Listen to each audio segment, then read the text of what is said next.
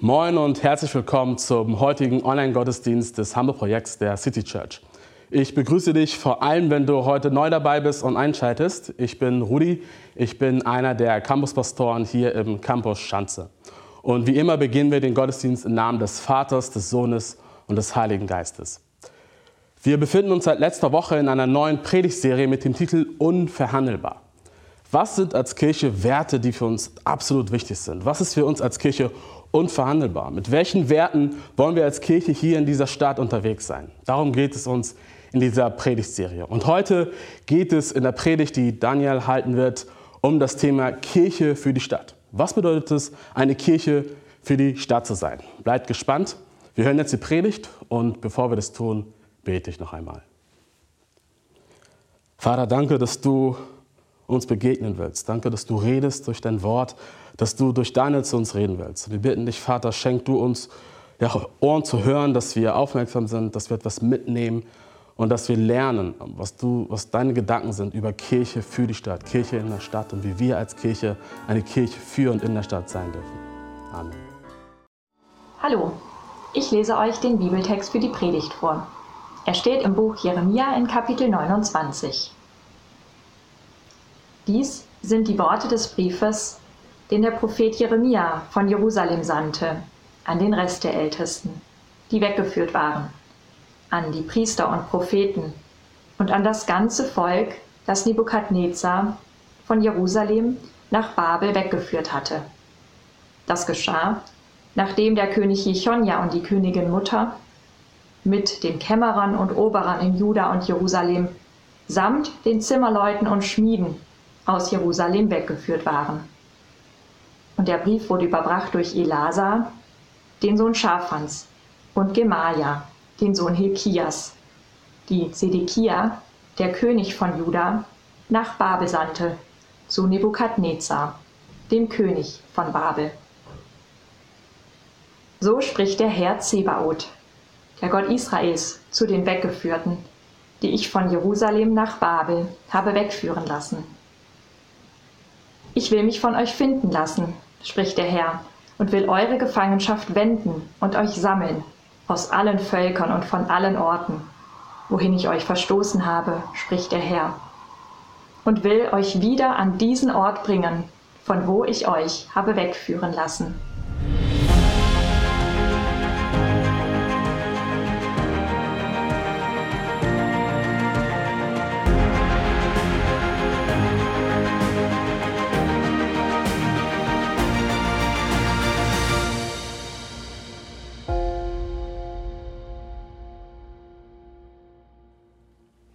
Moin sind zusammen. Wir sind in der Serie Unverhandelbar. So, warum unverhandelbar? Weil jede Firma, jede Organisation äh, hat Werte, hat, ähm, hat ein Fundament, auf dem sie steht und hat gewisse Schwerpunkte, gewisse Wurzeln. Auch jede Gemeinde, jede Kirche, jede Gruppe von Menschen hat gewisse Werte, die da sind, die diese Gruppe prägen. Und auch unsere Gemeinde hat Werte. Auch unsere Gemeinde hat Schwerpunkte, auch unsere Gemeinde hat Wurzeln, oder soll diese neue Kirche soll auch Wurzeln haben, ähm, auf denen wir stehen wollen, die das ausmachen, wer wir sind. Und wir hoffen, dass wenn wir uns jetzt in dieser Serie äh, diese verschiedenen Punkte anschauen, die wir aus der Bibel rausholen, dass wir, dass wir gemeinsam als Kirche ganz neu auf diesen Dingen stehen, die uns so wichtig sind. Ja? Und in der Substanz sind diese Dinge eben, diese Werte nicht veränderbar. Die sind wirklich, wirklich, wirklich auf denen stehen wir, die sind uns sehr, sehr wichtig. Also Frage für heute, ähm, was, ist, was sind unsere Wurzeln?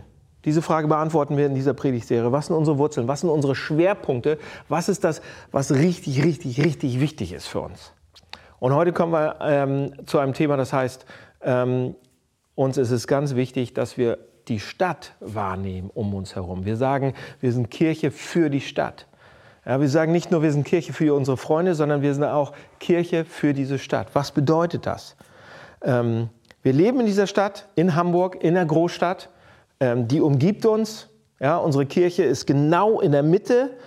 Und man könnte sagen, Hamburg, diese Stadt ist der Kontext, das Spielfeld, das vorgibt, wie wir, wie wir spielen, wo die, wo, die Ecken kann, wo die Eckfahne steht, wo die Tore sind und so weiter. Hamburg gibt das vor. Wir können nicht sagen, ah ja, ich habe gar keine Lust eigentlich ähm, so in Hamburg zu sein, obwohl ich hier bin, oder ich habe gar keine Lust, äh, mich darauf einzustellen. Eigentlich wäre ich lieber dieses kleine einsame Dorf in Nordgalien und alles und alles um uns herum ist mir ganz egal. Das können wir nicht sagen, weil wir sind in dieser Großstadt, wir sind nun mal hier und deshalb ist es interessant, sich das mal anzugucken, was das bedeutet für uns als Kirche. Und das mache ich heute mit uns. Also was bedeutet es, Kirche für die Stadt zu sein in Hamburg? Und der Text, den wir gerade gelesen haben oder gehört haben, ähm, der passt eigentlich sehr gut dazu. Denn ich finde, es gibt eine ganze Menge von Parallelen in diesem Text zu der Situation ähm, heute bei uns. Situation damals, Situation heute. Die Situation damals in diesem Text ist ungefähr 550 vor Christus geschrieben worden. Da die, die Situation war, dass die Supermacht Babylon, also das war die Supermacht damals, alle anderen Länder und Völker um sich herum nach und nach besetzt, geplündert und äh, assimiliert hatten. Die hatten die unterworfen und hatten sie eingenommen. Und um Israels Widerstand oder die, den Widerstand von allen drumherum auf Dauer zu brechen, hatten die Babylonier einen Großteil der Bevölkerung ähm, der Stadt Jerusalem, also der Hauptstadt, mit nach Babylon ins Exil gebracht. Ja? Also raus aus dem Land, äh, raus aus der Stadt, hunderte von Kilometern weiter entfernt in eine fremde Stadt nach Babylon gebracht. Und ähm, wenn es interessiert, übrigens, das Tor diese, und die Stadtmauer, ein Teil der Stadtmauer und das Tor, durch das dieser riesige Strom von israelischen Exilanten durch musste oder rein nach Babylon geführt worden ist, das, dieses Tor kann man heute von, ähm, kann man heute im Pergamon-Museum in Berlin sich anschauen. Es ist so ein blaues Tor und ähm, es, es heißt das Ishtar-Tor. Und äh, wer das noch nicht wusste, das, das Pergamon-Museum in Berlin ist, eins, also ist mein, mein Lieblingsmuseum eigentlich. Ich habe einige, die ich gerne mag, aber das ist so das, wo ich am liebsten hingehe. Ich war lange nicht mehr da, müsste eigentlich mal wieder passieren. Und da steht eben dieses Tor. Und wer sich einmal dieses riesige, das ist wirklich in, Im Pergamon-Museum haben die sogar ein paar Steine rausgenommen. Es ist kleiner eigentlich da drin, damit es überhaupt reinpasst. Aber wer sich dieses kunstfertige, riesige, verzierte, strahlend blaue Tor mal so, so anschaut, der versteht auf einmal, wenn die Israeliten da reingeführt worden sind, wie die sich plötzlich dieser extrem hochentwickelten damals, sehr fortschrittlichen und absolut überwältigenden Stadt gegenüber sahen. Ja? Die Stadt, in die sie geführt wurden, war die Hauptstadt dieses riesigen Reiches. Und das kulturelle, wirtschaftliche, politische, soziale Zentrum der damaligen Zeit, überhaupt auf der Welt damals. Und sie war gefüllt, diese Stadt, mit Menschen aus der äh, damaligen, aus allen bekannten Teilen der damaligen Welt. Und ähm, genau dieser überwältigenden Stadt standen die Israeliten auf einmal gegenüber. Und die Frage war, als sie da hingekommen sind, dahin geführt worden sind, okay, wie sollen wir uns verhalten? Was sollen wir machen?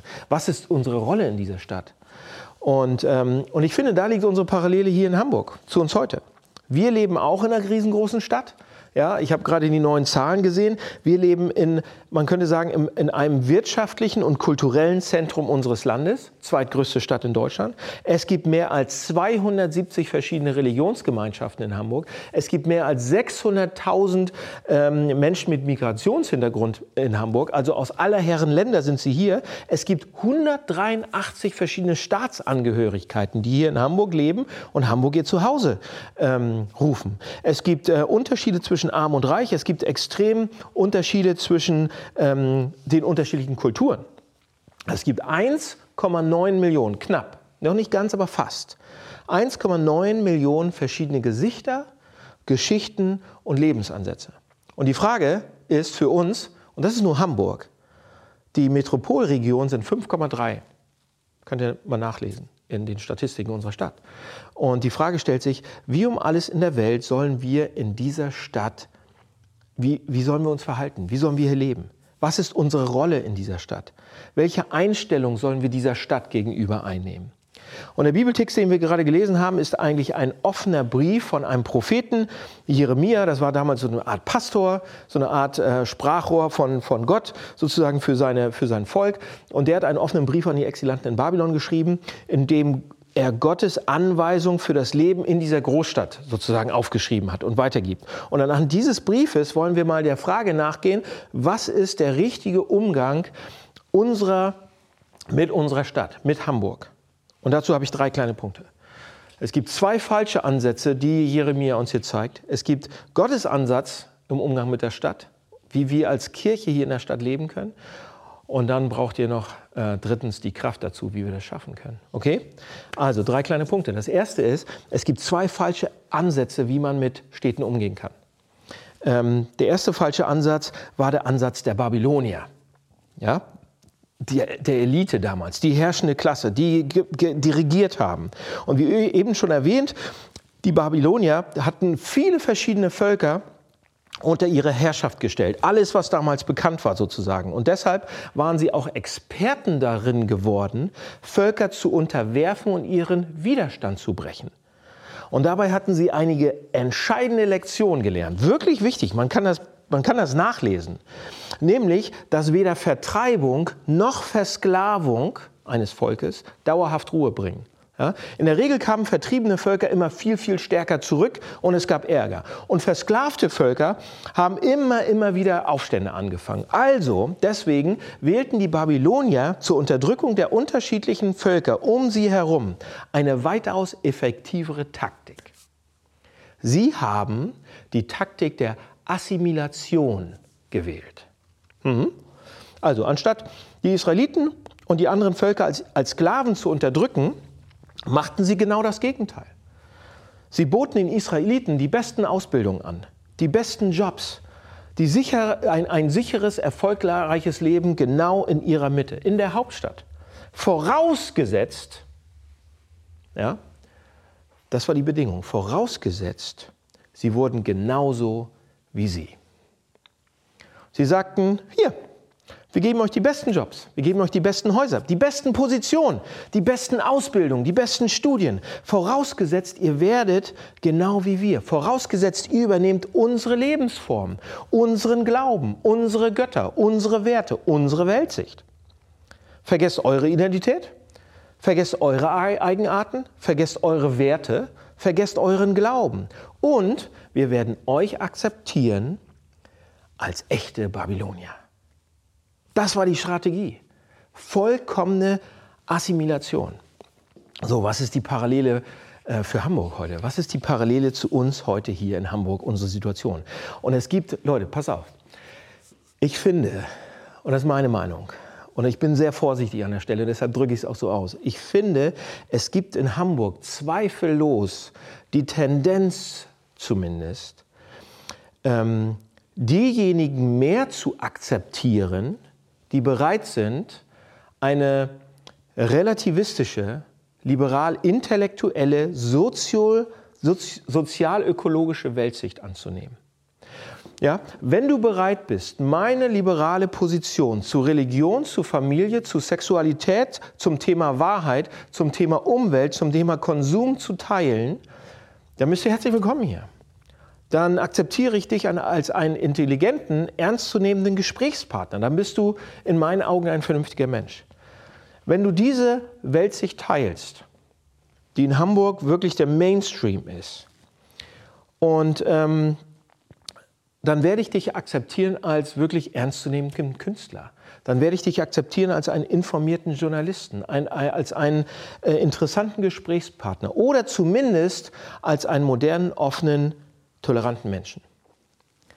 Es, und Leute, es gibt definitiv diese Tendenz hier und jetzt. Und im Prinzip ist es nichts anderes als eine Assimilationsstrategie. Ja? Gib deine Werte auf, diese alten, deine Religion, deine rück, äh, rückschrittliche Weltsicht und alle diese Sachen und du bist einer von uns. Ja, du bist jetzt und hier und du bist anerkannt. Aber Gott sagt hier zu den Israeliten, das ist nicht die Art und Weise, wie ich euch in der Stadt haben möchte, wie ihr euch verhalten solltet. Er sagt, werdet nicht weniger in der Stadt, also was er meint ist, verliert nicht euer Profil in der Stadt, sondern werdet mehr in der Stadt. Und dann gibt es noch einen zweiten falschen Ansatz, ja, wie, ähm, und der kam aus den eigenen Reihen, wie man mit der Stadt umgehen sollte, aus den eigenen Reihen der Israeliten. Ähm, das war der Ansatz einiger Lehrer oder Propheten, einige anderen Pastoren sozusagen, die Jeremia in Vers 9 als Lügner bezeichnet. Ja, er knallt auf sie rauf. Ähm, er sagt, ähm, in Kapitel 28 kann man das lesen, was die zum Beispiel gesagt haben. Zum Beispiel hat der Prophet Hanania gesagt, er sagt, so spricht der Herr Zebaoth, der Gott Israels, so haben die immer geredet. Ich habe das Joch des Königs von Babylon zerbrochen und ehe zwei Jahre um sich um sind, äh, will ich das Volk Israel nach Jerusalem zurückführen. Also in anderen Worten, was er sagt ist, Hanania prophezeite irgendeine ähm, Invasion oder eine Katastrophe für die Babylonier und innerhalb von äh, zwei Jahren, die nächsten zwei Jahren, würde dieses Exil und die Gefangenschaft zu Ende sein, man würde wieder nach Hause kommen. Also, und dann auf dieser Gr Grundlage dieser falschen Aussage, die die Propheten da rausgehauen haben, ähm, sagten ihnen, zieht nicht in die Stadt rein ja, sondern haltet euch raus, lebt draußen in einem sauberen, homogenen, abgeschlossenen Gruppe, vermischt euch nicht, lasst die Stadt, die böse Stadt bloß alleine, treibt Handel mit ihnen, nutzt sie aus, das, was ihr alles wollt, zu eurem eigenen Nutzen, beschäftigt euch nur so viel mit der Stadt, wie es wirklich nötig ist für euch. Und dieser Ansatz ist der Ansatz der Abgrenzung.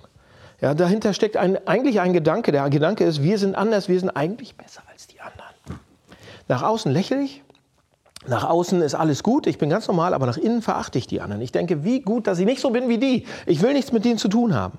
Und auch diesen Ansatz lehnt Gott durch Jeremia ab. Er nennt sie Lügner und falsche Propheten. Und auch, Leute, auch diesen Ansatz finden wir in unserer Stadt, wenn wir genau hinschauen. Es gibt die Tendenz in einigen Gemeinden, in einigen Kirchen, bei Christen, dass wir uns abgrenzen. Ja? Wir sind nur mit unseren Christenfreunden zusammen. Wir müssen, müssen, müssen heilig sein. Wir müssen uns absondern. Und die Stadt ist mir völlig egal, was hier passiert. Ich lehne sie ab. Ich beute sie aus und warte, bis der Herr wiederkommt. Hm? Das alles funktioniert nach dem Prinzip der Ausgrenzung. Wir fühlen uns besser und distanzieren uns von dem allzu Bösen und von dem anderen und interessieren uns auch überhaupt nicht für diese Stadt. In keinster Weise. Höchstens gerade mal so viel, wie es notwendig ist und wie es für mich profitabel ist. Und das sind zwei falsche Ansätze, beide lehnt Gott ab. So, was ist denn Gottes Ansatz jetzt? Da sind wir beim zweiten Punkt. Gottes Ansatz. Ähm, wie sollen wir mit dieser Stadt umgehen? Gottes Ansatz war nicht Assimilation, nicht Abgrenzung. Sein Ansatz ist grundsätzlich verschieden und er sagt es in den Versen 5 bis 7. Als erstes sagt Gott den Israeliten, dass sie sich dauerhaft einrichten sollen. Sie sollen feste Häuser und nicht nur Zelte bauen. Sie sollen sich Gärten, Gärten anlegen und Gärten pflanzen. Wisst ihr, dass ein Garten angepflanzt, das kann man machen, aber bevor der so richtig Früchte bringt, dauert das zwei bis drei bis vier Jahre, bis man ernten kann. Ja, und sie sollten dann an Familienplanung denken, sie sollten heiraten, Kinder bekommen. Also, sie sollten nicht dauerhaft und lebenswert einrichten. Ähm, und das war eine, eine, eine deutliche Sprache. Die Israeliten sollten nicht als Fremde oder als vorübergehende Besucher sich fühlen, sondern als Teil der Stadt. Sie gehörten dazu. Sie waren Bürger der Stadt. Sie sollten nicht nur ein paar kurze Jahre planen, sondern längerfristig. Das war Gottes Anweisung. Aber er ging noch weiter. Gott ging noch weiter, Leute. Seine zweite Anweisung war noch erstaunlicher. Er fordert sein Volk dazu auf, in Vers 7, das Beste für die Stadt zu suchen. So, was ist damit gemeint? Seht ihr, im hebräischen Text steht an der Stelle, sucht den Frieden der Stadt. Also, und das hebräische Wort für Frieden ist das Wort Shalom. Bei uns denken wir an Frieden, ja, das ist die Abwesenheit von Krieg. Man, man kämpft nicht im Deutschen sozusagen, Abwesenheit von Streit. Shalom im Alten Testament ist aber ein, ein viel umfassenderes ähm, Konzept. Es bedeutet ein umfassendes Wohlergehen in jeglicher Hinsicht.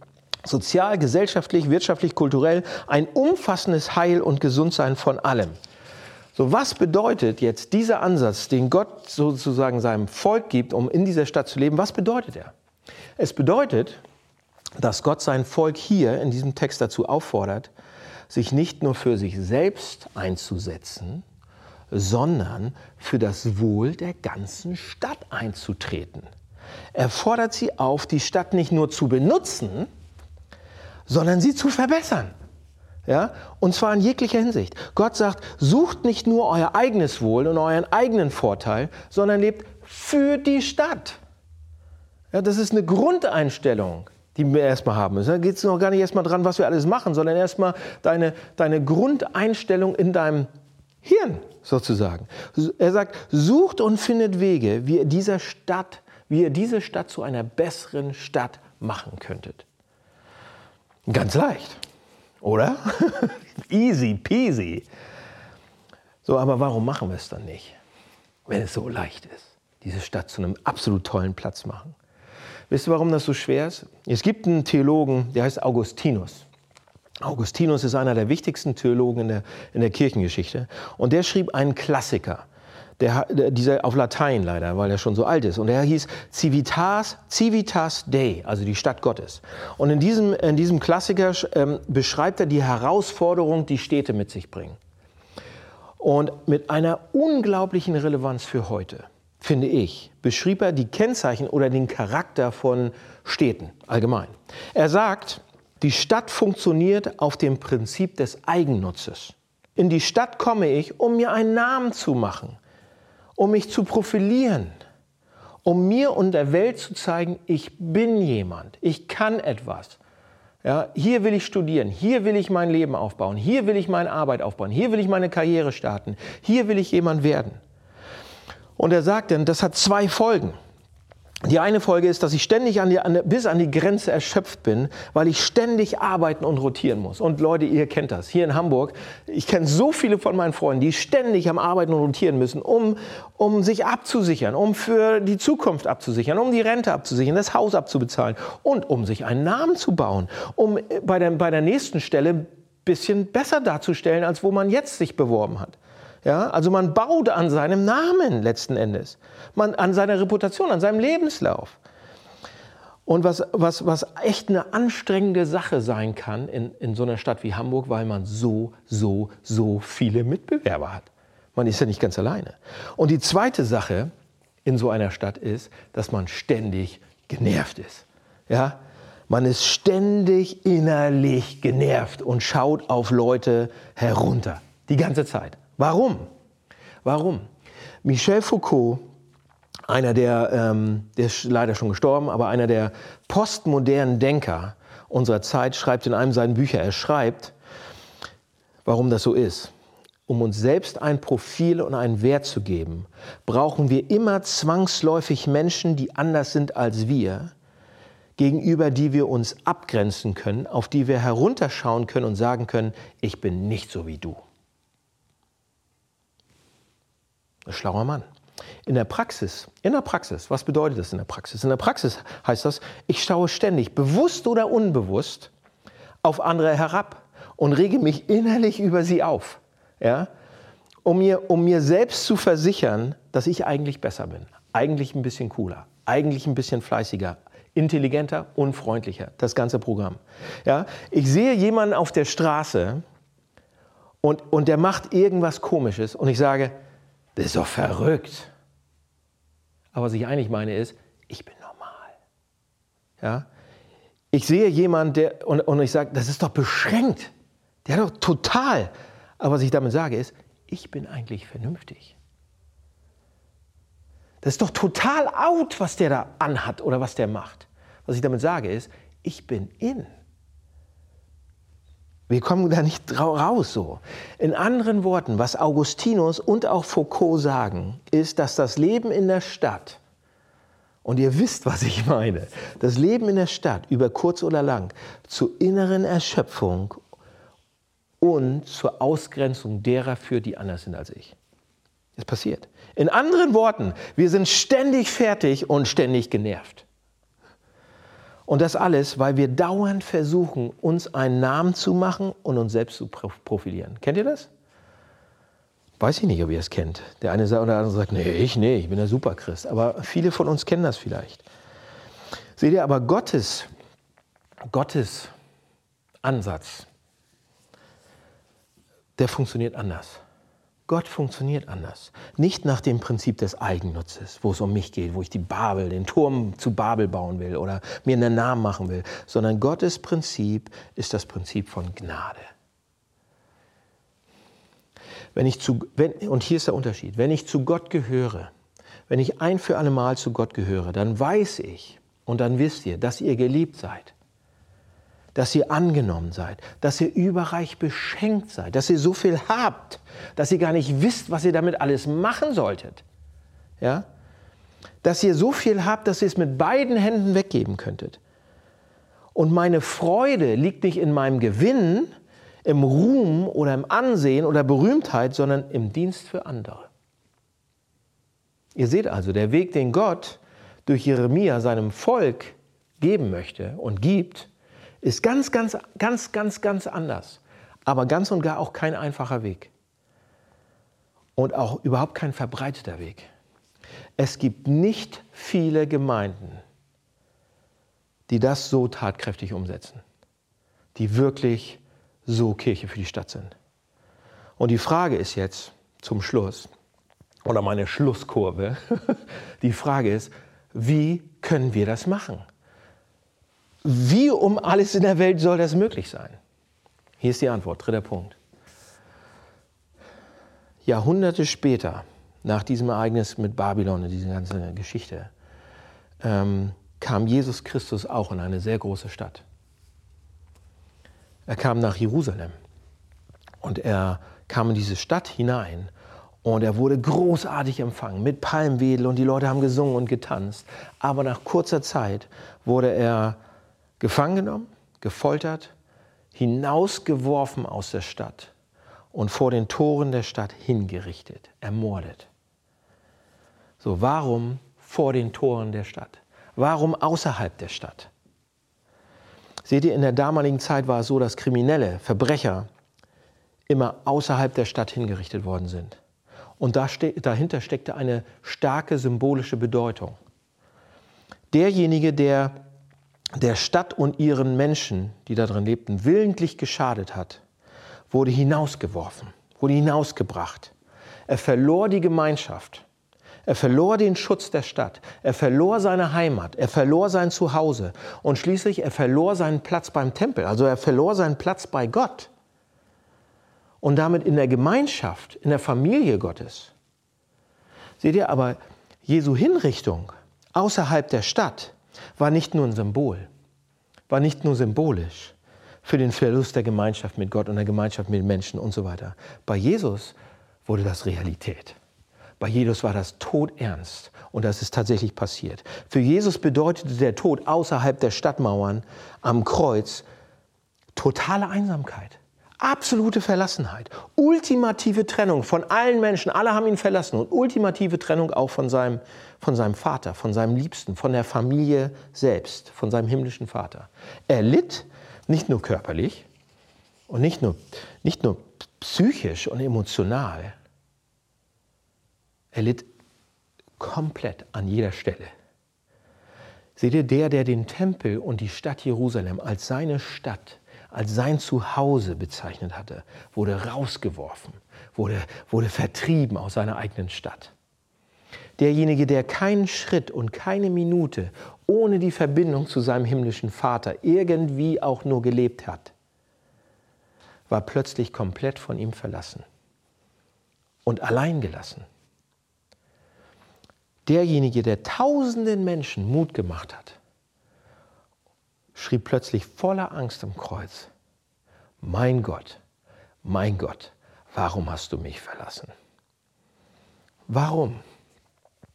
Warum starb Jesus außerhalb der Tore von dieser Stadt? Getrennt von Gott in absoluter Einsamkeit. Warum?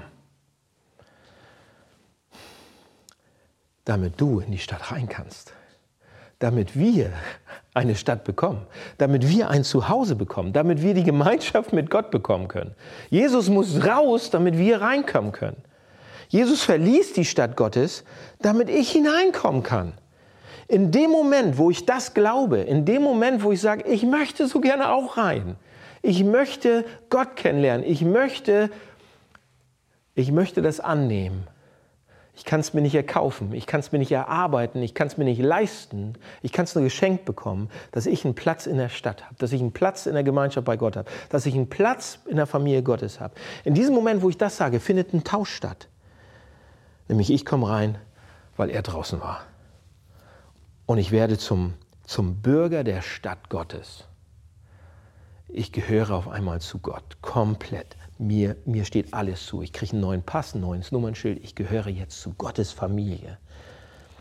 Seht ihr, was ich vorhin gesagt habe, wenn wir, wenn wir in dieser Stadt leben, dann ist unser Leben ständig unter Druck. Und jetzt gerade bei der Pandemie noch viel, viel mehr. Alles ist unter Druck. Man platzt auseinander. Man explodiert jeden Tag. Ja? Aber nicht nur pandemiemäßig, sondern wenn wir hier sind, man ist ständig unter dem Druck, dabei sein zu müssen, was leisten zu müssen, gut aussehen zu müssen, hip genug zu sein, schlau genug, erfolgreich genug, sonst sind nämlich andere da, bekannt genug, vernetzt genug zu sein. Und Leute, ich kenne das. Ich kenne das. Wir definieren, ich selbst auch. Wir definieren uns so unheimlich gern darüber, was wir leisten und was wir erreichen. Ob man Pastor ist oder nicht, ganz egal. Wir versuchen ständig einen Namen zu machen. Durch das, was gerade läuft oder was wir erreichen. Aber Jesus sagt uns, du bist bereits gut. Du bist bereits wer? Du bist bereits angenommen. Du bist bereits geliebt und du hast bereits einen Namen, den dir niemand nehmen kann. Der mächtige Gott, der ewig Vater, der große Schöpfe, der Friedefürst nennt dich beim Namen. Er sagt, mein Kind, mein Freund, meine Schwester, mein Bruder, mein Kind. Das ist dein eigentlicher Name, den du von ihm bekommst.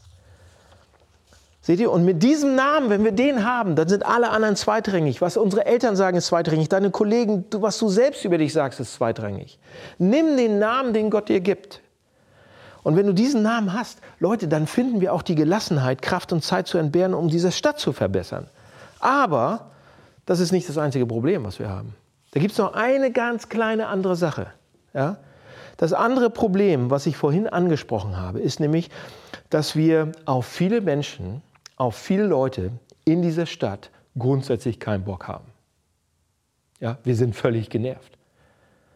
Äh, und wir schauen runter auf sie. Das heißt, jeder von uns kennt das, glaube ich, ähm, dass man kein Interesse hat irgendwie und keine Offenheit für einige Menschen hat. Ähm, denk, mal, denk mal kurz drüber nach. Ich bin heute durch die Stadt gefahren.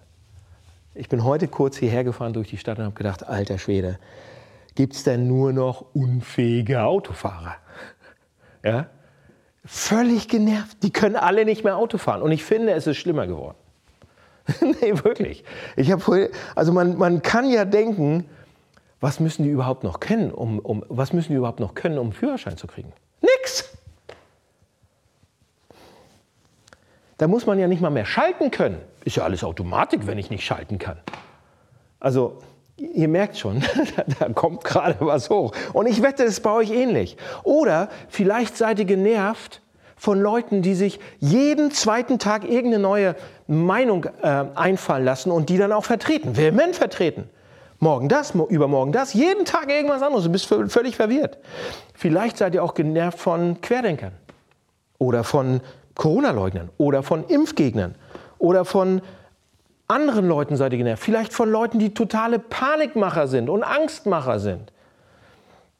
Vielleicht seid ihr auch genervt von Leuten, die wegen der Umwelt sich vegan ernähren, aber dann in einem Spüttel in einer über 120 Quadratmeter großen, ungedämmten Altbauwohnung wohnen müssen.